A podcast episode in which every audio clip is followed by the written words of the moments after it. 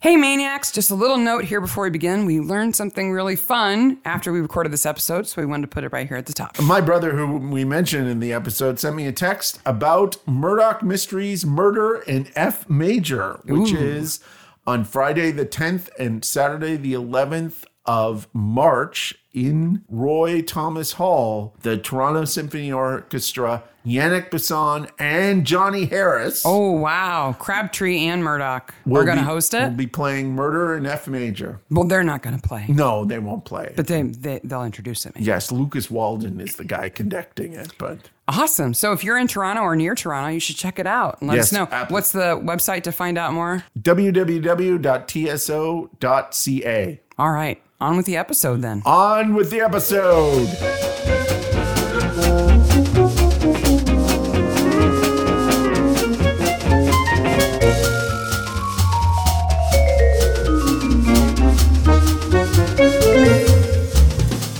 Hey, maniacs. Hey, Maniacs. Mystery maniacs. Mystery Maniacs is a comedy recap podcast dedicated to mystery TV. Each week, we dig into an episode of the show, including the murders, the mayhem, the loonies, and everything else we love. This week, we're covering Murdoch Mysteries, Season 1, Episode 2, The Glass Ceiling. You're Mark and I'm Sarah. Yes, and welcome back all the new listeners. We we definitely picked up some listeners last time, and I'm Welcome back, OG maniacs. OG maniacs.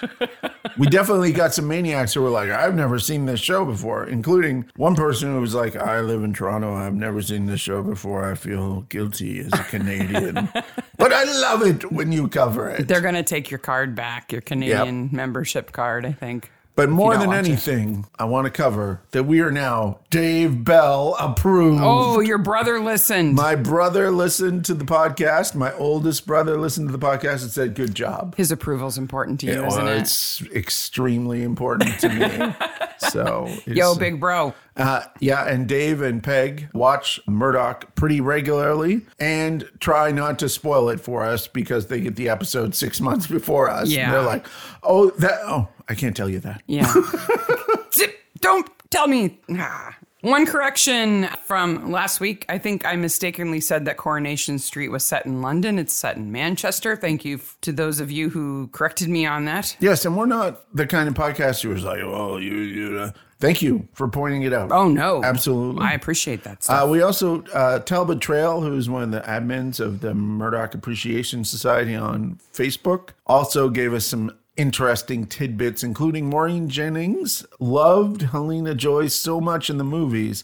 That's why she's in the show. Good. It was a good choice on on Maureen's part. 'cause I like And her. The, the first episode that we covered, Power, is actually one of the later ones filmed, and that this was actually the first episode, The Glass Ceiling, but they moved the order around, which is absolutely common. Yeah. Happens all the time. But it makes a lot of sense because in Power, they just kind of dive in, like assuming you know who everybody is. It's a little better here. and in this one, you get a little bit more context of who people are, which is helpful if it's a new show to you. Absolutely. Uh, just to cover once again, this is a spoiler podcast. And if you let your kids put ice over dead bodies and uh, on sawdust, they'd probably be able to watch, listen to the podcast. They can more than handle this. Though Brackenreed says prick. Whoa. I know we have to talk about that. I think his violence in this episode is a bit more offensive than his language. Yeah, I, I I would agree with that. Lastly, before we begin the episode, I have another why don't we live in England story. so Lucy Worsley, who we've talked about on the podcast several times, she's a television historian. Now she is a an a- true She's- academic. She is the chief curator of royal palaces, I think. At was least the she last title was. I heard of her. Yeah. Uh, she has a new book out called Agatha Christie, A Very Elusive Woman. Now, we, we've covered some Agatha Christie shows on, the, on the podcast before, and we love Agatha Christie. And uh, Lucy's going to do a tour of all over England to talk about this book. And I just think it's horrible that there is a hall for Cornwall in Cornwall, and she's going to go talk at this hall for Cornwall in Cornwall, and we cannot go to that. The second best thing, though, is that she did do a limited series podcast for BBC Sounds where she reads part of the book. Okay. I listened to a couple of those already. That's cool. yeah, she kind of makes over Archie Christie, Agatha Christie's husband. She's Makes like, over him. like he was handsome, Oh. really. Like he was. I think she says he was hot. I was like Lucy. That's all right. So we're covering the glass ceiling today, originally broadcast January 27th, 2008. Sean Thompson directed this particular episode and written by Gene Gregg and Cal Coon. Oh, there's so much good in this one. We get to see Henry. Yes, we do, Henry. If you've never seen Murdoch, you don't know about Henry. He's just another constable in this episode. You don't know. no, that- he's not even mentioned by name, I don't think. Oh, I, I think somebody does say Henry. Uh-huh. okay. I think somebody does say his name, but you you don't know that he's going to be in every episode. I'm frankly, I'm just glad that I'm prepared for now because I spent five hours at the dentist yesterday. I thought I was never going to get out of there. We've, we've had a rough two days, and my foot and Sarah's teeth. It, Man, I it's had two root definitely- canals yesterday. Yeah. It was nice to just sit back last night and watch Murdoch for the umpteenth time. I went to a hockey game. If you follow my Instagram, you see I took a bunch of kiddos to the hockey game and had a good hotel- good time in Indy. Well, I, I sat home on painkillers, eating soft things. And the dog put her, put herself to bed. oh my gosh. Okay. So, I mean, you know, last week when we covered the first episode, we didn't really talk about the credits. And there's a little bit. and First of all, I think, I mean, we talked a little bit about him in the music, but that wooden doll in the chair with the gun has always creeped me out. And it's a precursor to the Belly Talker episode that's coming up. Yeah, but the chair rotates so that the doll's in view and its hand is like right next to the gun. Oh, it's creepy. Like, it is indeed creepy. I've brought you here, Mr. Bond. You know, like I just every time I wait for it to move, I kind of expect it to move. So Bracken Reed is at a Canadian police association lunch. He's the guest speaker. He's So- supposed to be talking about this awesome locked room mystery. so two things before we begin into that. We see two city shots here. Yeah, I don't know. Well, that first one, I, it doesn't make any. It's like an illustration. It's a completely different color scheme. It doesn't look right. I don't get it. It's a photograph. And I found that photograph. Oh, because I looked up Booth and Son painters and glazers, and I actually found that photograph. you gonna put it in the show notes for us? Uh, it's I'll put it in the show notes. It's of the corner of Adelaide and Victoria Streets, which I absolutely walked past on my way to go to get my first. When I got my first internet provider in Toronto, I had to go to their office to get the disc to install the internet. day. well, that makes sense. But then. there's a beautiful park on Adelaide that Yeah. that it's right near, and uh, there's a really good Indian restaurant there. Oh, there used so to be. like it makes sense then that they would include it, even though Yeah. it doesn't really match. It's a historical image. yeah, So so kind of sets so the the- scene. So there's there that, and then there's this whole collection of police chiefs, right? And one of the things that There's way too many of them for that room, by the way. Yeah, one of the things we mentioned in our little preview video reel that we did is that we were going to talk about the chief of police of Toronto. Hmm. And we didn't do it last episode, but this is a perfect spot to talk about him. H.J. Grassett would have been the uh, chief of police at this time. Mm-hmm. He was chief of police from 1886 to 1920. The changes he saw Like in 35 police years? are incredible. So he over Like when he started, it was traffic laws for horses, and Yep. when he finished, it was traffic laws for cars. so he saw the institution of the electronic call box and signaling system, patrol wagons, bicycles, motorcycles, and ultimately police cars. he and got- World War One. and reorganized all of the morality squads and created the first department of def- detectives. Murdoch would have been in awe of this guy. Yeah, sounds like it. absolutely. So, So that what a, was- what a fantastic life that he oversaw. so that's the real guy, the the character Chief Stockton. Yes. he of the eyelashes. Do you notice his Yeah, eyelashes? he has some eyelashes. I don't know if they put mascara on him, but he's got like electric blue eyes and long eyelashes. And I hate him from the very first shot of him. Like, I don't like you. I'm not going to like you. And I, I felt that way the first time I saw it, too. You can just tell. Yep. Like, Now, mm, and- you're acting nice, but you're not. They also do a fun thing here because anyone who studied electricity or any electrical engineering knows that there's always somebody who's like, well, what's the difference between a battery and a capacitor? Yeah. There's definitely. Poor Brackenreed Yeah. tries to explain it. And you know that Murdoch has prepped him. Like he's got notes. He's referring to his notes, but the question they're asking him is not in his notes. No. so Murdoch takes over. I can't tell whether the the audience in that room, whether they're happy Murdoch took over or they're like, oh my God, this man is so pedantic. We do Well- not care about all of this. Al- Also, I think that one of the things in this episode that may have stopped them from making it the first episode is the fact that Murdoch's religion comes up in this. Mm-hmm. And so all those men were likely Protestant. Mm-hmm. Somebody would have known that Murdoch was Roman Catholic and would have kind of been poo pooing him there. So if this took place in Quebec, would it have been different at this time? Wouldn't there have been far more Catholics there? Very different. Okay. That's what I thought. Been completely different. Yeah, they talk about the the Leyden jar versus the battery and where the charge comes from. And and Murdoch just he doesn't say, "Well, I know this because I read a lot and I research a lot and I'm interested in this." He says it just comes to me. Yeah. Like he just has these brain waves. No. And He does a lot of work. he's piecing together all the stuff that he knows. He you does know? have a skill of a wide range of reading and interest that Yeah. that sometimes come together, and that's kind of his character. Yeah.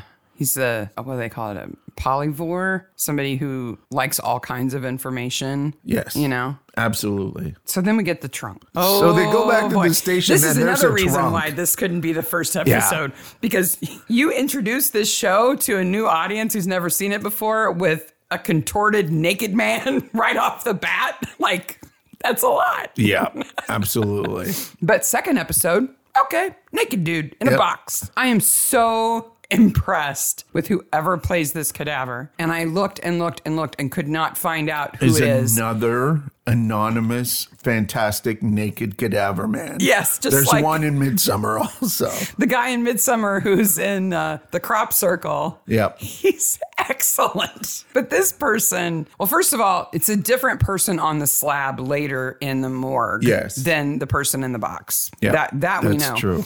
But whoever this man is who's in the box, he is a contortionist first and an Yeah. actor second, okay? Because the way he is folded up is incredible. My notes say, "Good dead body, no butt crack." Yeah. he is absolutely nude. He might have one of those little G string pouchy things on that kind Yep. of not even a G string because that would have something that goes around your waist. It kind of has adhesive on it. but Something. like eith- no matter what, this is one brave man. He's got makeup on from head to toe to Yep. make him look pale. Absolutely. And corpse like. And the way he's bent makes it look like he's been beheaded. His head is so tucked up under his arm. I was sitting on painkillers last night watching this, trying it because nobody was around. Like, can I put my head under my arm? I can't. I cannot do that. The dog must have looked at you like, Oh, "What are she you doesn't doing?" care. Are you kidding? Olive's like, whatever. As long as you don't come over here and try to take my blanket, I don't care what you're doing. Do you have food? No. Okay. So this is this is our first scene of crime, and it's Percival Pollock. Yes. Yes. Percy. Um, Percy. all folded up with a note. I love that we get to see the way the note writer writes the letters out with the ruler. Yep. Because nobody writes like this. I I'm completely enamored with all topography, so that was fantastic. it looks almost like runes. yeah, it looks Like, like Futhark, runes. like Yeah. Viking runes. When I was taking my notes, I tried to write out the first few words in the same style, and it's really hard to write that way. Yeah, I can imagine. But dear Inspector Brackenreed, have you missed me? Percy did. I paid him a visit. Okay, now we spoil everything, right? yep. So we know that Birkins, Dr. Gilbert Birkins, Dr. Dilbert. is behind the scheme, but he's not the killer, right? Ayat is the killer. So let's just talk this through from the beginning Yeah.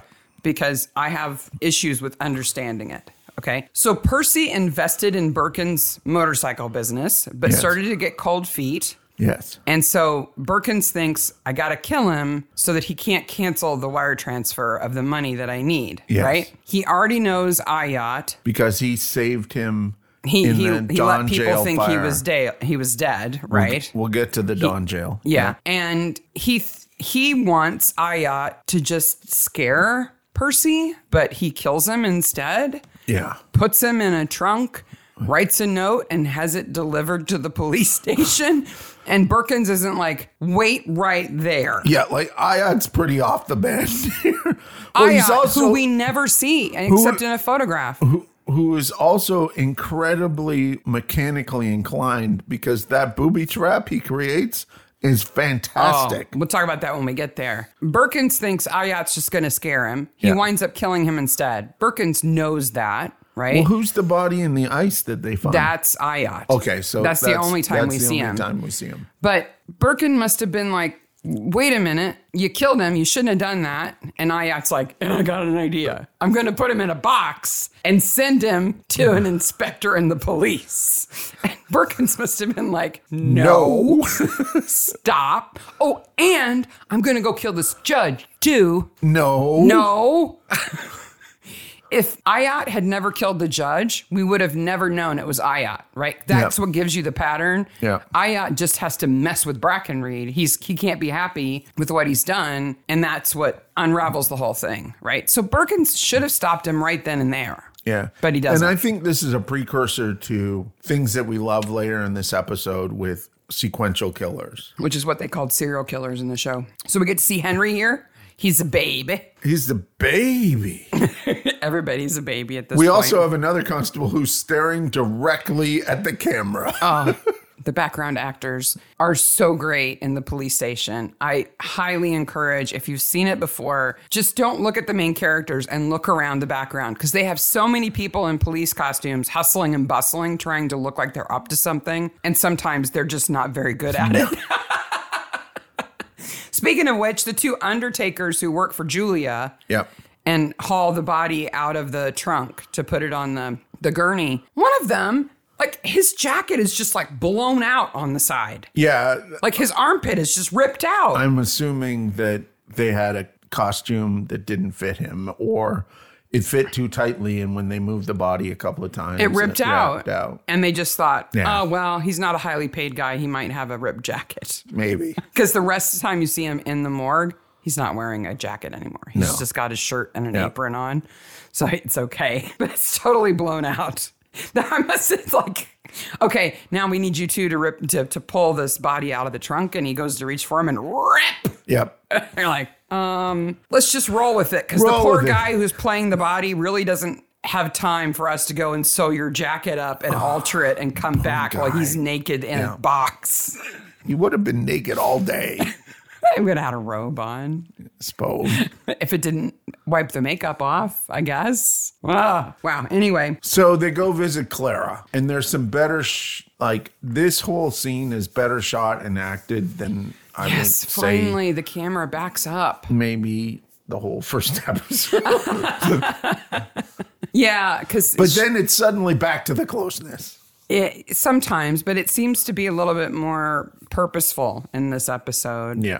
Which is interesting if these aren't shot in, they're not in order. So they start by shooting at reasonable distances and then later decide to get really close and then back up again in other episodes. I don't know. But the, so Clara is Pollock's widow and Brackenreed knows her well, right? Because Brackenreed and Pollock have worked on many cases Yes. together. He knows the housekeeper. He knows Molly, the housekeeper. Clara goes and throws herself in the yard by the clothesline. And to me, it looks like this is a different house than the one they walk into. Yeah, it The definitely. front and the is. back Yeah. are really different. There would not surprise me if it's two different filming locations. I've seen enough of And- those stone built kind of cottagey farmhouses to know they were stone all the way around. It wasn't like a McMansion subdivision the way we do it now and put brick on the front and siding on the back.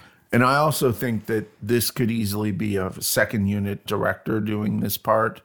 So that's why it looks a little different than the first unit. I mean, Mm. it's stuff. good though. yeah, it's absolutely good. I mean, I understand why she's upset. And we're off to Mimico. So where is Mimico? Mimico is west of Toronto at this time, about 10 miles west. Okay. So at this time, it's part of the place that starts with an E. Etobicoke. Etobicoke. I wanted to say Enochian. That's not it. That's completely different. Etobicoke was its own little village city, and Mimico Etobicoke's was a little part of further that. out. Yeah. It's further out. Mimico's between Toronto and Etobicoke. but Now- Mimico is part of Toronto now. Y- Well, it's really Queen Street West. it's like, yeah. Okay. Like, and the other thing about this is for for those of you who don't know the geography, it's like Toronto is on an ocean because it is on a great lake. Mm-hmm. So it's either west, east, or north. Right, 'cause south is the water. Water. Yeah. And the whole city now, kind of the greater Toronto area, kind of curves along around the entire lake. and hugs it. Yeah. Yeah. But at this point in time, it's out in the country, but it's only 10 miles. So biking out there is completely reasonable, and riding the motorcycle back is completely reasonable. Yeah.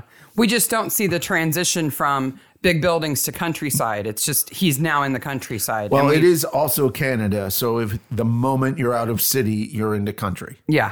There's no in the middle. Yeah, it, it is a weird thing that I've noticed here in the US that because there's more people here and roughly the same amount of land, you get city like it's pretty much city from Indianapolis to Chicago or Indianapolis to Detroit. Like there are little periods of farmland, but not like it is in Canada where you can drive from Windsor to London and not see a house. Anything more than two stories. Yeah. Well, it's, uh, so I'm going to call foul on something in this episode, which is Murdoch's reaction to that motorcycle. It's the Murdoch that we get to know later. yeah. and we're not trying to spoil anything and we're not going to. He's clearly a very mechanical, engineering minded guy. I think when he saw that for the first time, he would have been like, want one right now, must have that. And he does that later with things. yeah. But in this episode, he's like, wow, the, you, we can't have those. What if everybody had one? All of the horses, blah, blah, blah, blah.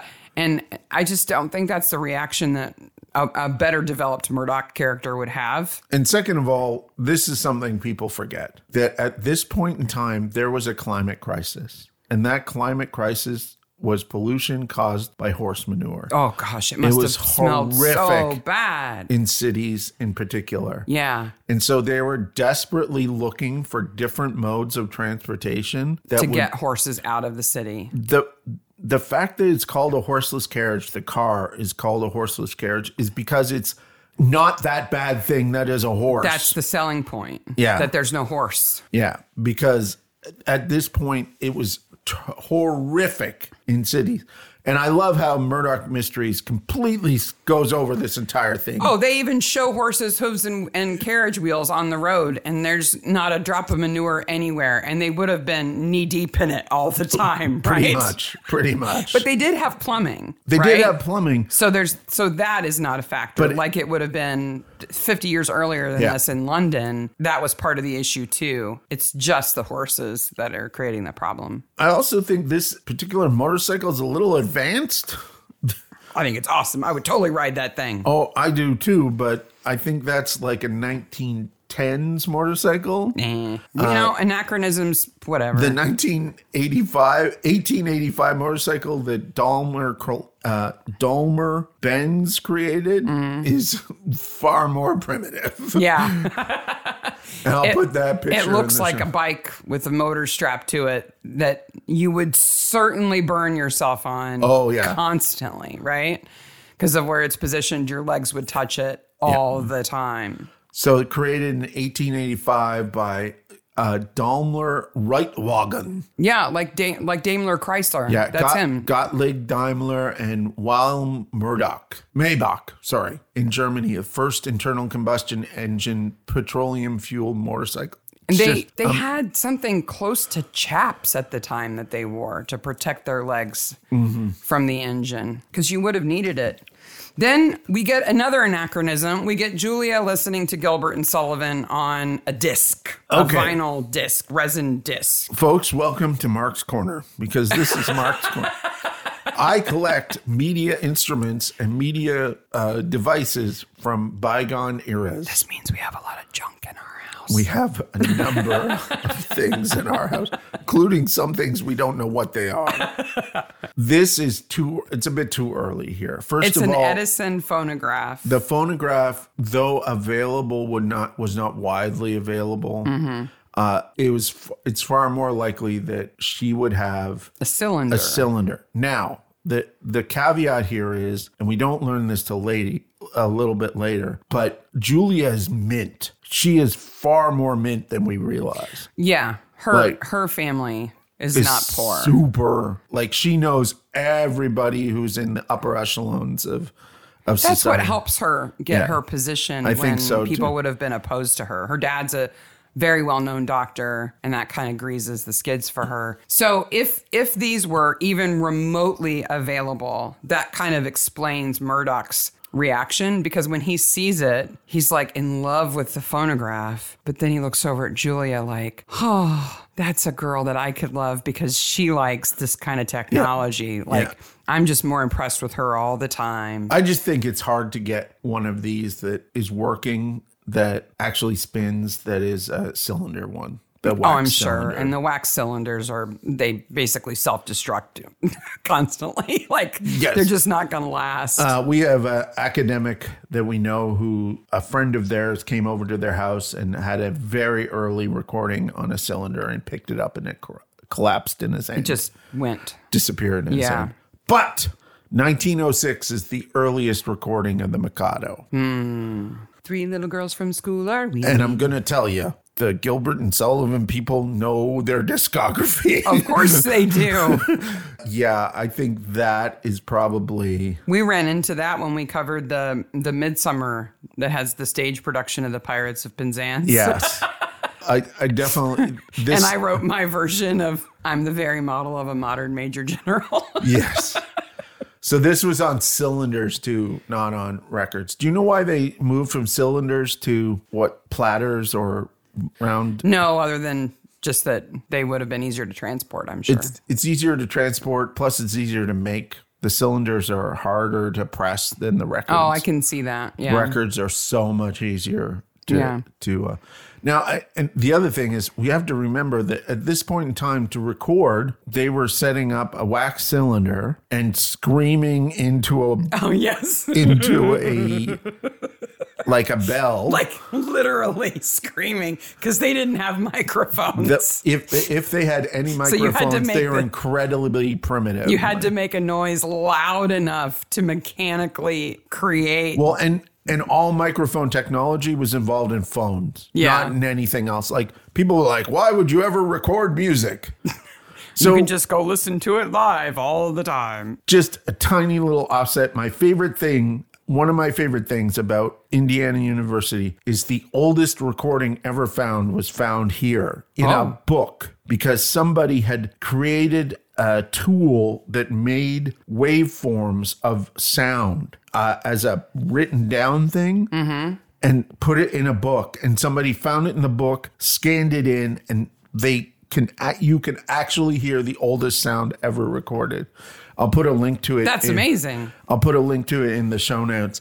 It it's from like early 19th century. You're like, oh my gosh, I can't believe I'm hearing this thing. That's incredible. Yeah, it's it's rough. So it's kind of like the way um, uh, the stylus moves on, like a um, oh, the thingamabob that tracks uh, earthquakes, The seismograph. seismograph, or a polygraph. Yeah. that kind of stylus. So it's it that was kind a of thing that, that you drawn-out turned the thing. crank and it moved the piece of paper and Yeah. you shouted into a bell and it moved th- this little membrane and needle. And then that paper went into a book. paper went into a book and just within the last since we moved to Bloomington they found it. What is the sound? Is it somebody going, ah, No, they're doing uh, like a nursery rhyme. oh, okay. It's a, it's a very common thing to first record nursery Watson, rhyme. I need you. Yes, That's the phone, right? Yep.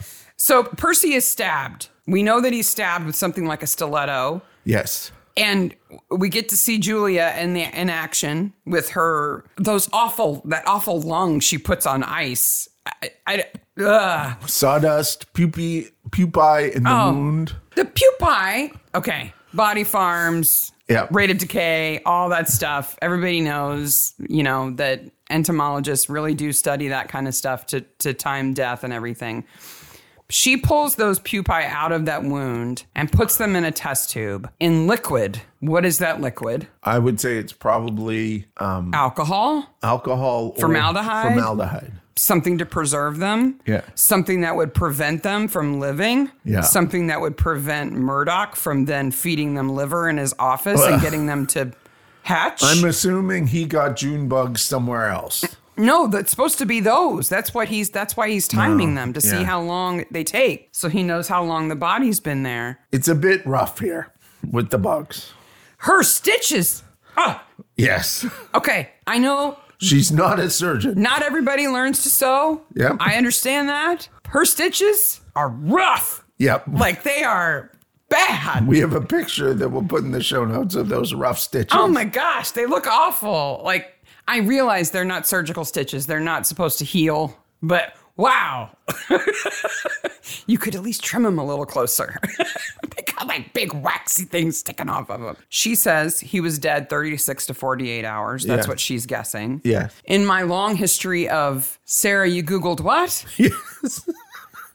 Many times I have looked into this. I looked into it again, the state of rigor and how quickly it passes. Because Yeah. at this point, we don't know that he's been maybe frozen, put on ice for a little bit, whatever. Yes. Because as soon as I see this body all folded up, I think, wow, that's going to be a challenge. To unfold. Because if he's got rigor, they're never going to be able to lay him Now, flat. now, doesn't rigor come in and then it dissipates? Yes, and then it passes again. Yeah. And based on what I read, and I don't know how the freezing and the thawing would affect it, and whether he was frozen when he went in the box or whether they stripped him naked and then froze him in that position to prep him to go in the tr- I don't know, but general knowledge says it would have passed and so he would have been flexible enough to fold up like that and flexible enough to unfold Well, when they got him out of the box. I'm glad Stabby Though they makes- do lift him out of the box in that position, which is also really impressive that he can hold that position That while they pick him up. actor deserves an award. He must have been specific about where they could lift him. Like, Yes. you put your hand here and Yeah. here, okay? Yep. Not an inch to the left, all right? I'm not getting violated. If you want to give a bunch of backstory to a character, what do you do, Sarah? Interview them Yes. so they have to tell you their life story. This is the chief constable interviews Murdoch, and we get a couple of things. First, not only is he Roman Catholic, but he's from the Maritimes. And he's a lumberjack and he's okay. Yeah, so the lumberjack thing's a bit personal because, you know, everybody makes a joke that all Canadians are lumberjacks. My dad was also a lumberjack. Your dad was a lumberjack for a while. Yep. And, Uh, and a who- trainman. he all the worked- stereotypical Canadian He- jobs. Your he- dad and a farmer. Yep. He worked in a lumber camp up north in Quebec, just like Murdoch. Not at that time, No. but soon Gosh. after. But yeah. So Murdoch was his mom died when he was young. Yep. He's estranged from his dad. Yes. We learn why later. We learn he was he decided to become a policeman after talking to somebody in the lumber camp about being a policeman. Five years a constable, three years a detective. And a year ago his fiance died, Lisa Milner. which makes you go, "Oh, Yes. oh, you're Murdoch. Catholic. Goodbye. is that the glass ceiling? No, the glass ceiling is the ice that we see the killer through. You think so?" That's all I got. See, I think the glass ceiling is the ceiling preventing Murdoch from being promoted. I think it's part of it. I think like a papal it's- ceiling. It's twofold. I definitely think that it's twofold. It's a Vatican ceiling, Yes.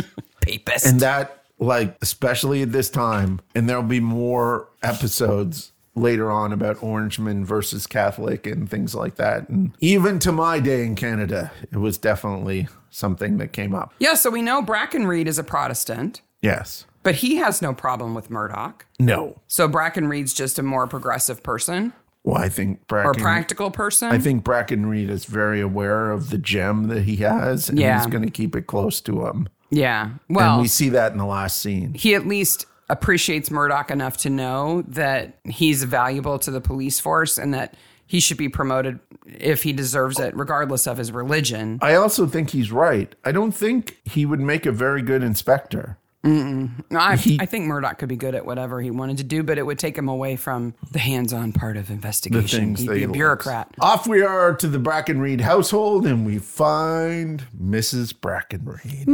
Margaret, Arwen Humphrey. she's great. I love this woman. We get to see a lot more of her. Yep. She doesn't even have a first name in this episode. Nope. Well, and according to the IMDb, and our friends maybe at the Murdoch Appreciation Society can tell us if this is true. Yes. According to IMDb, her character did not have an, a first name in the script. And Arwen Humphreys and Thomas Craig talked off set and decided her first name was Margaret. Yeah. Because later, when when he wants her to take the boys away, he says Margaret, Yes. and he and she comes and, and grabs the son and, and pulls him away. They decided what her first name was. Yeah. That's what the IMDb fact says. I don't know if it's true or not. The boys are not named here. Later on, they will be, of course. Yeah. But this is a, I think this is a really well written scene because you know what's in the case, and Brackenreed knows what's in the case, and Murdoch knows what's in the case, and no one else does. So, first of all, the Brackenreed's house is beautiful. Mm-hmm. Their parquet floor is gorgeous. Yes. I'm like drooling over their house. Second, okay, so I realized that trunks and big parcels of this size were a bit more common back in the day. But if somebody wanted to deliver that here with just a note on the top with my name on it, well, how would you react? Well- would you be like, put it in the parlor? Doesn't she say she was out at the ladies' auxiliary and she came back and it was here? Then the maid let them put it in there, maybe? I guess. I I would You laugh, but I had a picture delivered to the house and I didn't realize it was delivered for six weeks because our children accepted it and placed it in a hiding spot. Yes, that's true. I these trunks though were not cheap. No. This is not like the equivalent of a cardboard box, right? It's got locks on it. It's a traveling trunk. Yeah. That is a major piece of luggage for the average person, not a wealthy person. The average person, that would be an investment Yeah. to buy one of those. And now IOT's bought two Yes. right? Or stolen too. But this one has a judge in it, and we don't get to see his nudie bits. No. No, we don't. We just get to find out. they don't even open it. It's just like, yeah, and there was a body in that one too. My first impression the first time I saw this was I thought it that it was that it was empty, that it was like it was the trunk for Brackenreed Oh, yeah. because you don't see who's in it. yeah. And the note just says guess who's next, inspector. It doesn't say Yeah. that I went to see the judge, right? So it's it's dissimilar from the first note. And so I thought, oh, this is the trunk for him. He's Yes. next. Yeah. He's not next. Judge Henry Scott. So we go back to station four and we find out more about Walter Iott. That he escaped from the Don jail after being put there by these three five years ago. So the Don Jail is on Gerard Street, 550 Gerard Street Is it still there? West. Part of it still remains. But not as a jail. It was it was a, an amazing, absolutely stunning structure when it was first built Why is it called Don? uh, because it's right by the Don River Oh, okay. and the Don Valley Parkway now because it's the Don Valley. You have to go. Don is just such a weird name for a river. It's like naming a river Rick, you know, or Bob. what you like there's a big sort of bridge there now Yeah. and there would have had to been at this point in time at least over the river but it was built originally in 1864 and there's different wings it was closed by the time that i had moved to toronto So it was a it was a prison. It was Yeah. big. It was and it was big. in the city. and this is where and later on we'll see this in future episodes this is where they hung people Oh. this is this is But not in public, right? No, they would no, have it's had an a inner place, courtyard. place of execution that was inside. It was never even outside. It was an interior place. But you you could go tour the cells and stuff like that. I think you may still be able to do that now. They have a little museum. I think then it transformed into a hospital facility at some point. But I'll I'll tell you like I lived in Cabbage Town when I moved to Toronto and the first weekend I was there, I walked past this building. So was it like a groundbreaking kind of place? Was it like super modern when it was built? Like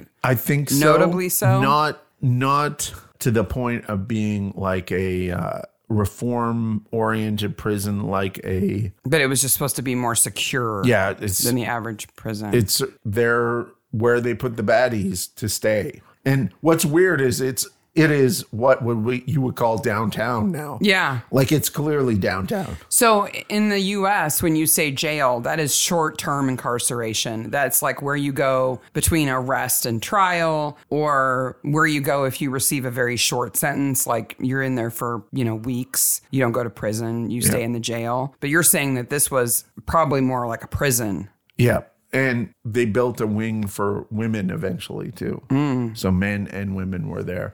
But like there's a picture of it on the Wikipedia page from the 1860s and it looks like it's in the middle of nowhere, Yeah. like in the middle of a field. But then the city kind of grew up around it. Go totally well known as one of the most haunted places in Toronto. Of course. It's like Alcatraz. So there was a riot and a jailbreak and a fire. Yep. And supposedly Ayat died. That he was burned to death and his body was identified as charred remains. Yep. But he's not dead, right? No. Obviously, because Birkins faked that s- so that he and Ayat could become compatriots. Yes. Now, why would Birkins have done that at the time? Did Ayat pay him a bunch of money? I don't I know. guess I because don't- it's not like he had he didn't even have his corn shard I- business then. I was waiting for Ayat's my half brother or something like that. Like some reasoning why he would save him.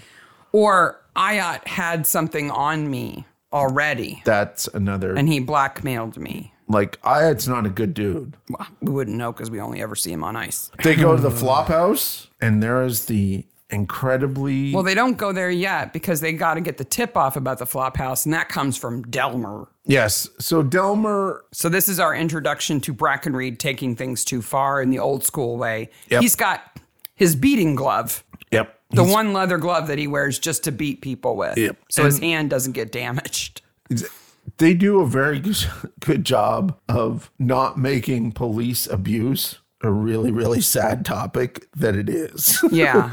I think there's just enough to let us know this is not acceptable. It's not the way things are supposed to be done, and I don't want you but it's also common.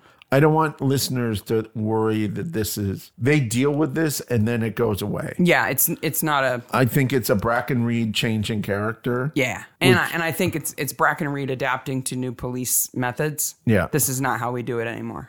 Yeah. But he is so upset because his life is in danger. Yes. His family's life is in danger. And so he he does things that he knows probably aren't right. Yeah. I mean, just the way he tells the constables to go out and find anybody associated with IOT and bring him in, like he's losing his temper over this, which is understandable. Yeah. But, you know, Murdoch's got other ways to go about it.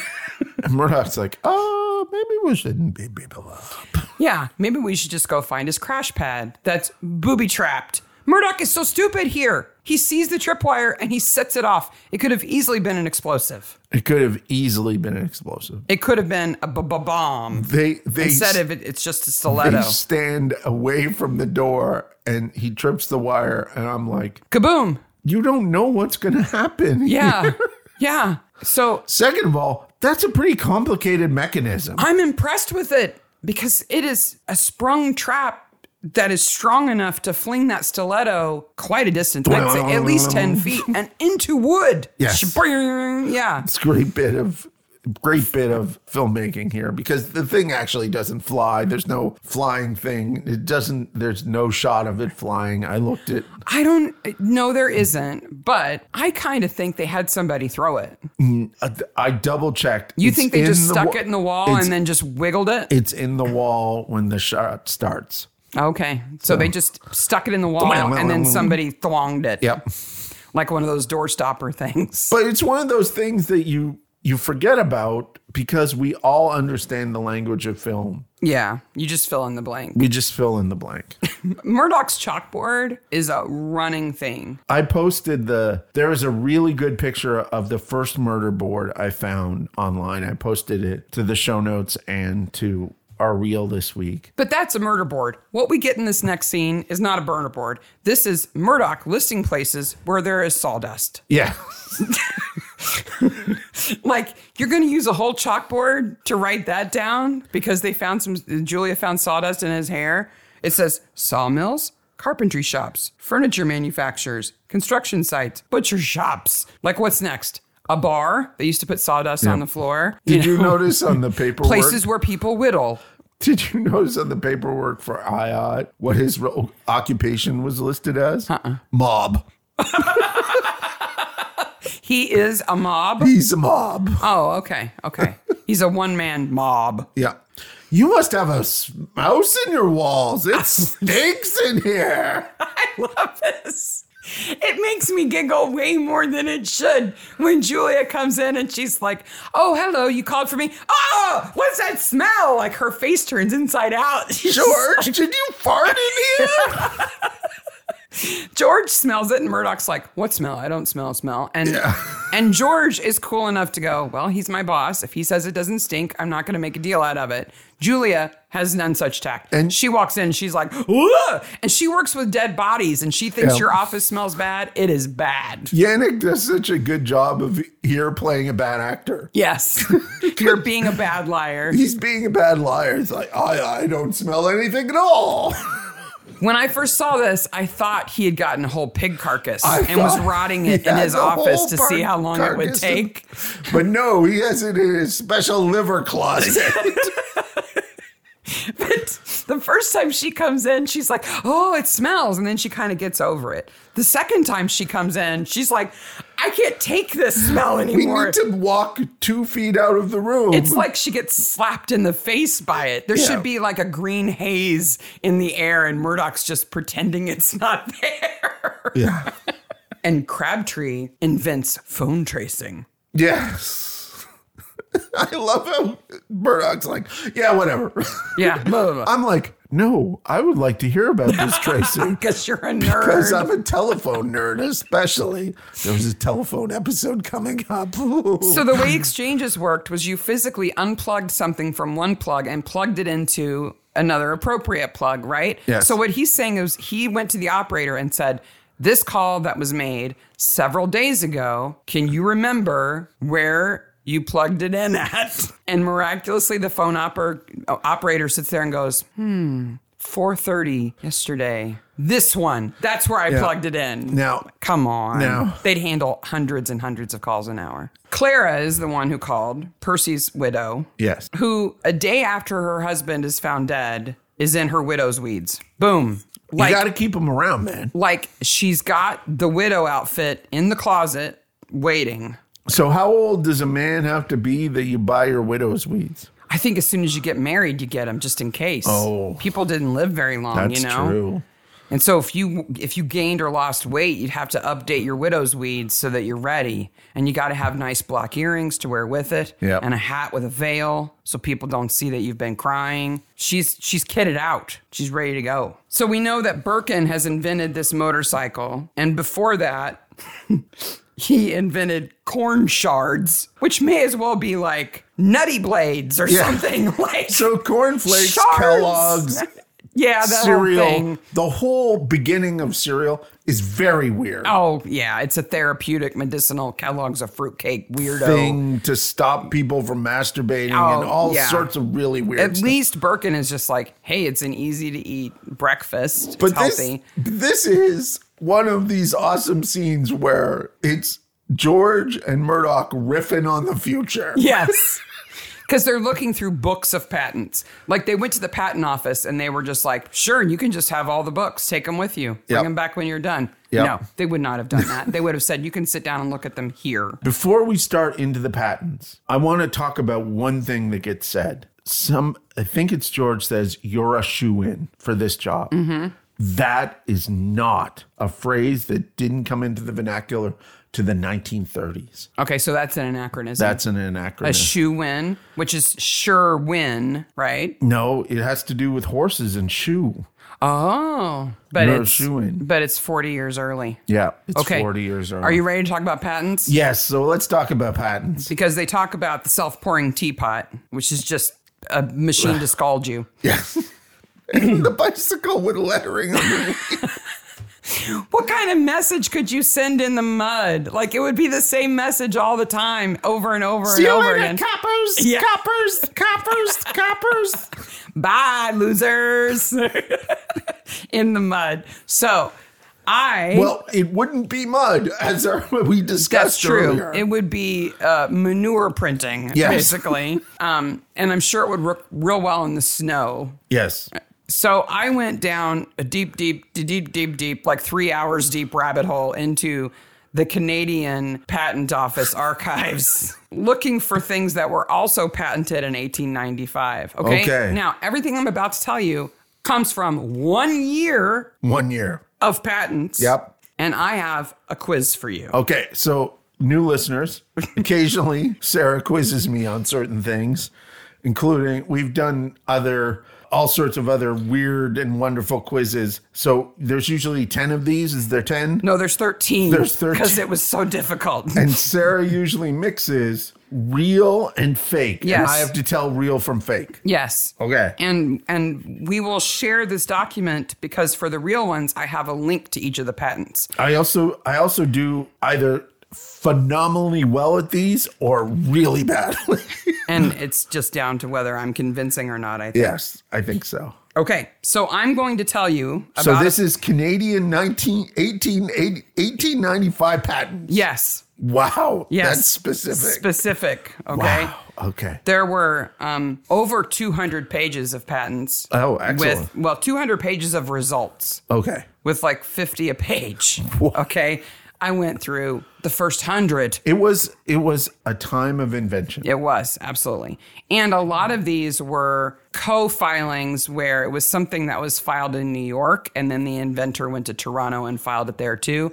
Because, you know, the border, they didn't want somebody in Canada to steal their stuff, right? So they filed it in both countries. These are either real or fake. And I'm going to tell you um, the name of the patent, which are incredibly vague. Of course By they the way. And then I will describe it to you. Okay, and And, I'll- I'll you say tell if me it's whether real it's or a fake. real patent or a fake patent. Okay. Okay. Okay. The first one is called detonating toy. Okay. All right.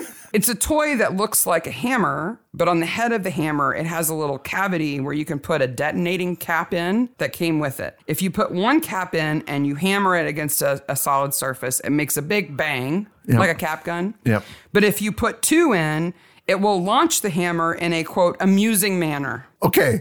I don't know if I've ever told you this. I did this. You hit caps from cap guns with a hammer. I right. uh, so I hit a cap with a cap g- gun with a hammer because when I was a kid, cap guns were a thing. and they the caps It's came like in a- like a strip of paper. a strip of paper with a tiny bit of some explosive thing gunpowder or something. on it, and you hit it and went bang. Yeah. right. It was like a like those little snap things. Yeah. right.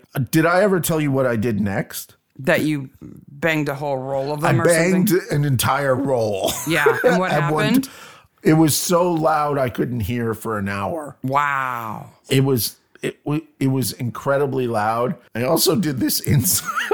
Did it launch the hammer in an amusing manner? I immediately dropped the hammer because I was like, "Oh my god, what did I just do?" And of course, my mother was like, "What was that?" Nothing. What's this big black scorch mark on the floor? Nothing. oh, I did it on cement on the cement floor, like in the Yeah, basement or in something. the basement. Yeah, okay, so is this real or that's not? real. It is. Definitely it is, real. And it was called Detonating Toy. All right, that's one for you. Okay. Okay, real or fake? A combination couch and casket. A chaise lounge for the parlor that can be converted into a casket when the base is removed and then used as a lid. I'm gonna say fake. It is fake, sort of. I'll qualify that. Oh. Okay. There actually was a combination couch and casket, but it was a laying out couch for the purpose Oh, okay. Okay. but it is like a chaise lounge. Oh, but nice. it wasn't a piece of everyday furniture. no, okay. Excellent. And and the the base wasn't the So lid. I'm two for two. the base wasn't the lid. Okay. But yes, two for two. Okay. An ice velocipede. Do you Okay. know what a velocipede No, I is? don't.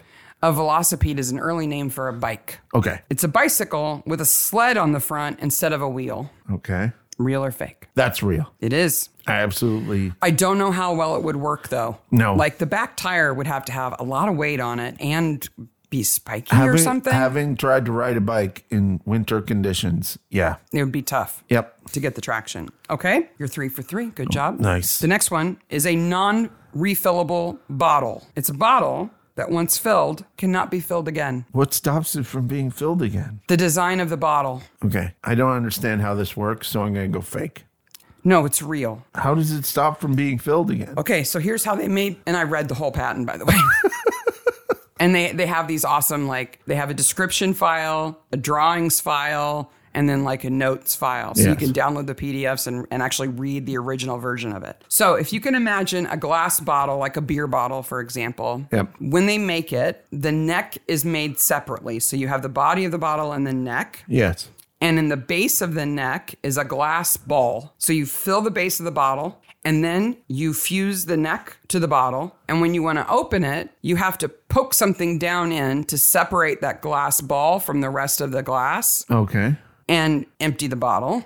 And now it can't be refill, refilled You can- and stored. You can fill it, but it's got a glass ball in it Yeah. that's going to take up a bunch of room because it's the width of the neck. Yeah. Okay. I'm thinking maybe there are some glass shards inside too, Maybe. maybe. I don't want to. Drink. There was also some convoluted kind of fins inside the body of the bottle too. But what I don't understand is why they would want to make a bottle that couldn't be filled again. because they want to sell more bottles But take a, a deposit on them then. and maybe make it fresh. No, Maybe. I don't. I don't know. Now the the glass ball method of sealing a bottle still exists, but now the ball is at the top of the neck. Yeah. and you just push it down. A lot of like Japanese sodas have Yeah. these now, and it goes down into the bottom and it just fits very tightly. Yes. It's not part of the glass. This No. you actually had to break it to make it go down. Somebody drank some glass. So you got that one right too. Whew. All right. These are not outrageous enough apparently. Okay. I'm kind of getting more outrageous as we go. Okay. A baby powered roasting jack. Do you know what a roasting jack is? It's it's the thing. It's like a spit. Like a rotisserie. Yes. Yeah. And they had dog powered ones and they had They definitely had dog powered clockwork ones and Yep. you know Baby made powered one. made powered ones. So this one, it's like a ba- you know the baby bouncing chairs. You put the Yeah. baby in and they can barely touch the ground and they kind of bounce around. But when the baby bounces, there's a um, a, a belt that goes down to the jack. And it converts it to turn. So the baby's bouncing in the doorway and it's powering the roasting jack. I'm in gonna front of say the that's fire. true. Oh, No, that's fake. I made that one up. That's good. Woo-woo! Okay, wig bang. Wig bang. Oh, This is a row of curls attached to a string that can be pinned to your forehead or inside your hat to give the impression of a row of curls Oh, right that's around your true. hairline. That's absolutely true. it is. Yeah. It's true. And they were Mrs. Lemon might have that in Poirot. they were advertised more to men than women Oh, really? because because you could pin them in your hat. So you- Okay. your your bangs were attached to your hat. Take your hat off. Whoops. Good job. Okay. This one is just called water closet addition. Okay. Addition, ADD. Okay. It's a pad of paper toilet seat covers. I'm calling them toilet seat covers. Okay. With advertising printed on them. And they could be used either as a seat cover or as toilet paper or both. That's true. It is. That's a bad invention. It's a bad place to put advertising. bad place to put advertising. Unless it was to advertise for that product. Maybe. Like, yeah. Even then. but if you go to a bathroom now that has toilet seat covers, they're in like a box on the back wall and you Yeah. pull one out and you Yeah. put it over the seat. This was a pad of toilet seat covers that sat on the seat. And you just and you just remove- ripped one off. No. No. So I'm sorry. all there is between your butt and the next butt is a thin sheet of paper. No. You could put advertising on it, Mark. Yeah, I All right. guess. How about a toy marble shooter? It's a gun for shooting marbles to make the game more fun for less skilled players. True. It is. Yeah. It was spring loaded, but it looked just like a pistol. All right. How about an ice hunting tripod? So, this is a belt that you put around your waist, and it has three metal bars that extend out from your body.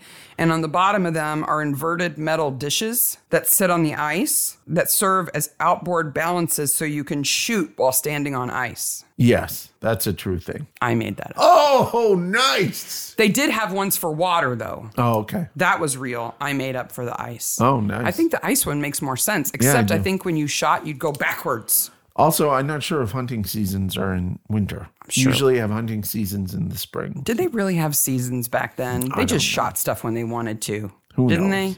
That one's one for me. Man, I've only got two points now. Okay, corn holders, wooden spike handles for holding hot corn on the cob. True. We have those now. Yeah, but do you think they were invented in 1895? Yes. They were. Man, that one's not very good. There were a lot of hot corn inventions. Really? Yes, Hot corn was a thing. apparently it was a big thing. Oh, okay. Like, have you ever seen the the dishes for corn on the cob? So you, you put the butter, and it's like a boat shaped dish. Yeah. You put the butter in, it, and then you roll your Yeah, Oh, corn. Th- like those, the patent for those was in 1895. I think it was the same guy. he guy. was very into It's corn. corn. corn. Corn. on the cob guy. Like corn shards, too. okay. How about an extendable casket? It has a section in the middle that's adjustable to make it longer or shorter. That's that's fake. no, that's real What? Why would you do that? because people reused caskets. Oh, yeah. you could make it up to two feet shorter. So it could go from like six feet to four feet, even suitable for a child. Oh, okay. That's a point for me, Yep.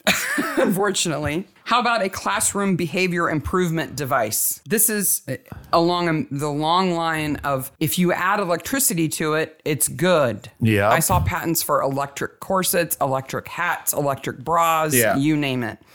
This is a series of seat cushions for student desks that are wired together with a control board on the teacher's desk. You flip a switch to give a specific student a shock. True. Nope, I made that one up. Oh. Though I wouldn't be surprised if somebody had No. come up with it and just couldn't get a patent for Yeah. it because they seem to be willy nilly shocking each other. I saw a patent for a folding chair that could give you shocks because that's funny, Mark. Yes. You trick your friends. You shock them. Yes. You electrocute them. It's funny. I okay. guess. The last one is another casket invention. It's a sliding top for a casket. It's a jointed wood sliding top, kind of like a roll top desk. You know how they Yeah, I, I slide totally down. see that as true. So that over the top of a casket. yeah. It is true.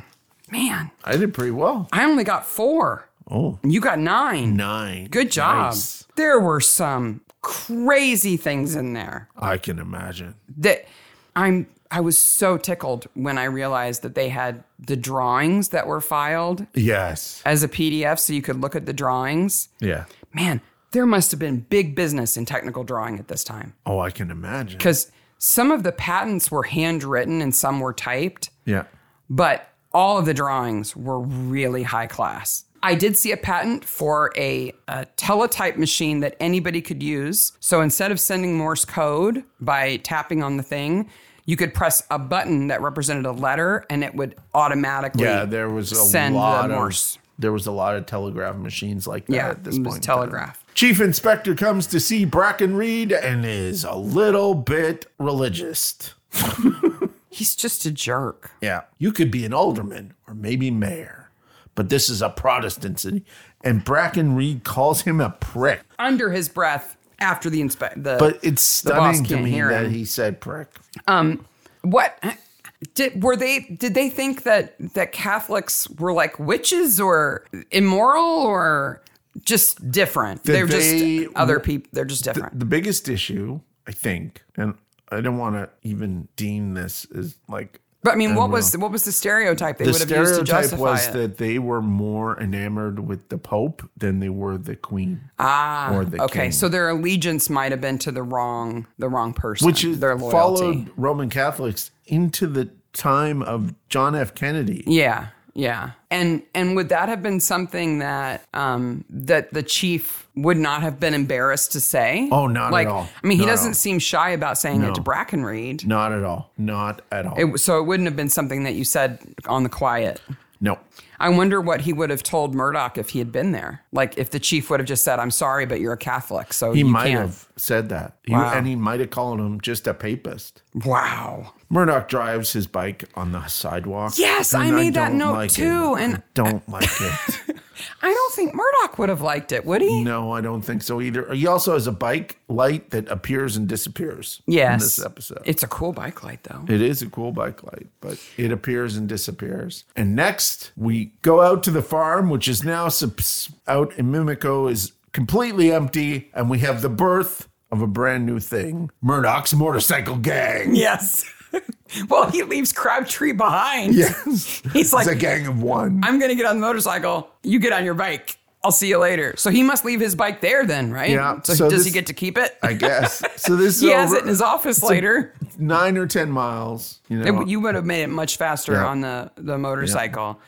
and we get our first action Murdoch here. But this is not what an ice house would look like. No. It wouldn't just be a walled in area in the middle of a barn, right? It would have been underground, like a cellar, Mm. something right? like that. I never understood how the whole ice works, like ice houses work. Why Just- doesn't everything just melt? Insulation. Yeah. right? So, and you would lose. Like, I mean, w- they used to put big blocks of ice on ships, right? So they would take it from the lake, they would cut it into cubes, they would put it on a ship, and they would know that by the time they got it where they were delivering it, that half of it would be gone. Yeah. And they would just pack accordingly. They would just take that much more ice than they needed. But if you were wealthy at this time, you would have an ice house, but it would be like a subterranean, like a hobbit hole, basically Yeah. filled with sawdust and cubes and big blocks of ice. And the bigger the block, the slower it will melt, right? Yeah. And it's surrounded by other ice, so the whole thing is going to be cold. Julia has ice in the morgue. She puts the fake lung on ice. Yeah.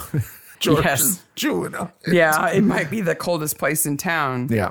Um, I'll just keep this motorcycle in my office. Yeah, yeah. Ayat is under the ice, and like we get to see him just for a second looking up, Yeah. and it's so brief that I can't even tell if it's a real person Yeah, I can't tell either. I- under a I big piece tried of to look. plastic. But it's tried to well look. done. Yeah. I mean, just a glance, we can see Yeah. that he's under there.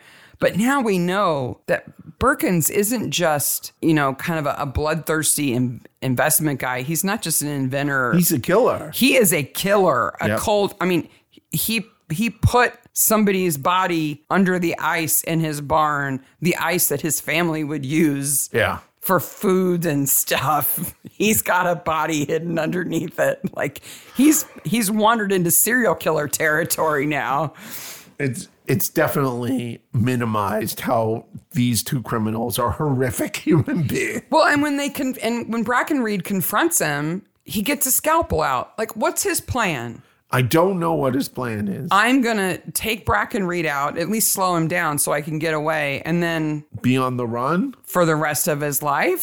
from the Murdoch motorcycle gang. the one man, well, Ayat was a mob yep. and Murdoch is a gang. Yes. I There you guess. go. Yeah. I, my notes just say motorcycle, vroom. so we have the last scene, which is really the greatest character development in the whole episode. Mm-hmm. And makes it make the most sense as the first episode instead of last week's episode. Yeah, because we've seen Brackenreed be protective of his family, but we've also seen him be supportive of the men who work with him, but also sort of abusive of those men. We've we've seen him be cruel to a prisoner, Yeah. And we see, and now we get to see him being really thoughtful. yeah. Because so, instead of delivering the papist message, Yep. he says, "You you don't want that job anyway. I'll I'll withdraw your application. Don't worry about it." yeah. He Instead of con- saying he the chief convinces is, Murdoch that instead of saying the chief is a jerk, I, and I'd like you to reconsider. yeah, I, I need you to need stay you. around, but I'm not going to give you a raise. Do you think Murdoch knows?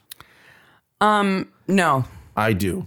I think Murdoch knows enough about how he's treated in the city that he likely suspects it and goes along with the inspector here because it's like, yeah, I think maybe we should break up, you know?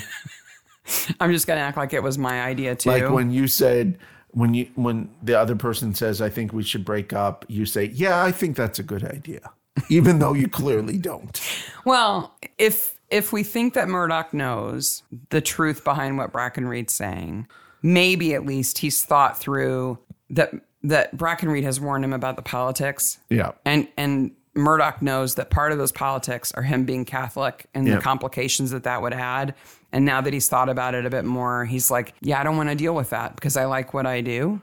Yep. Maybe. Or you could say that Murdoch wears rose tinted glasses, that he thinks the best of everybody, and he genuinely thinks that Brackenreed wants him to stick Which around. is also kind of true. yeah. So I think it could go either way, but we're not given a clear indication. Do we even need to talk about Best Corpse? Best Corpse is clearly, it may be Best Corpse of this season, maybe of the show in its entirety. Is Pollock. Yeah. Period. Percy Pollock. Naked dude, folded up in a trunk. Ding, ding, ding. Winner. After the credits. Well, who's there- going to take over the motorcycle business? There are a lot of widows again, like Yeah. in the last episode. well, no, there's just one. Percy's widow, because the judge wasn't married. Judge He's wasn't- just got a Yeah, secretary. he was married to that secretary secretly. Oh, well, she loved him. She She, loved took him. care of him. Yeah. But other than that, I mean, Delmer is is beat up. His teeth are crooked already, so you know. yeah.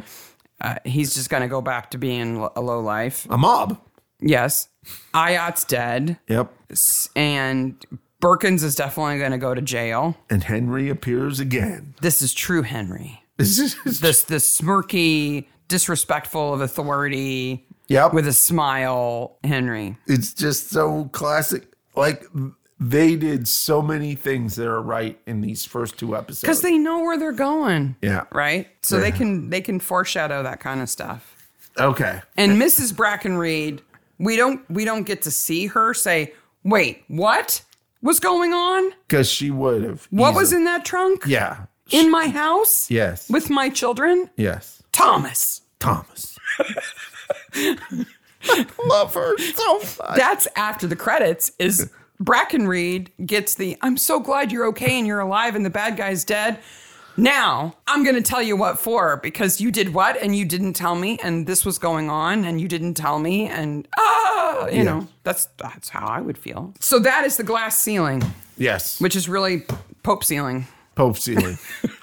or ice ceiling. I think it's Pope I ceiling. think it's Pope ceiling.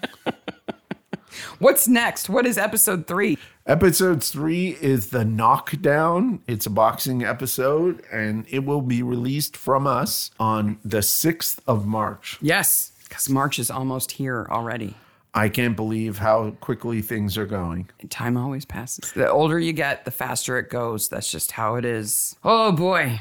I I, I like this episode more than I remembered. I forget how good it is. Yeah. I do. And how fun it is. And, Julia, "Oh, what is that smell? Oh that face.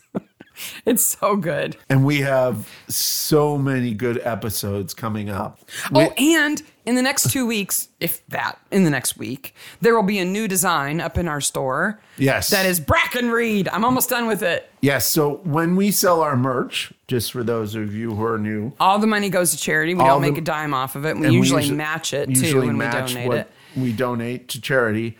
And we have clever designs up that relate to the shows that we cover. So this will be our first Murdoch design. Yes. And it's all Brackenreed all the time, baby. All Brackenreed all the time. yeah. All right. Until next time. Bye, Maniacs. Bye, maniacs. Oh, what is that smell?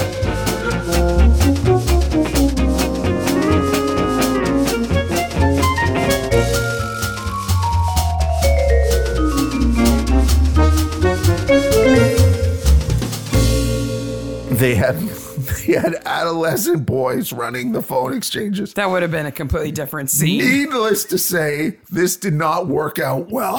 There would have been a lot of in the background of every one of your calls. there was many fist fights and prank calls.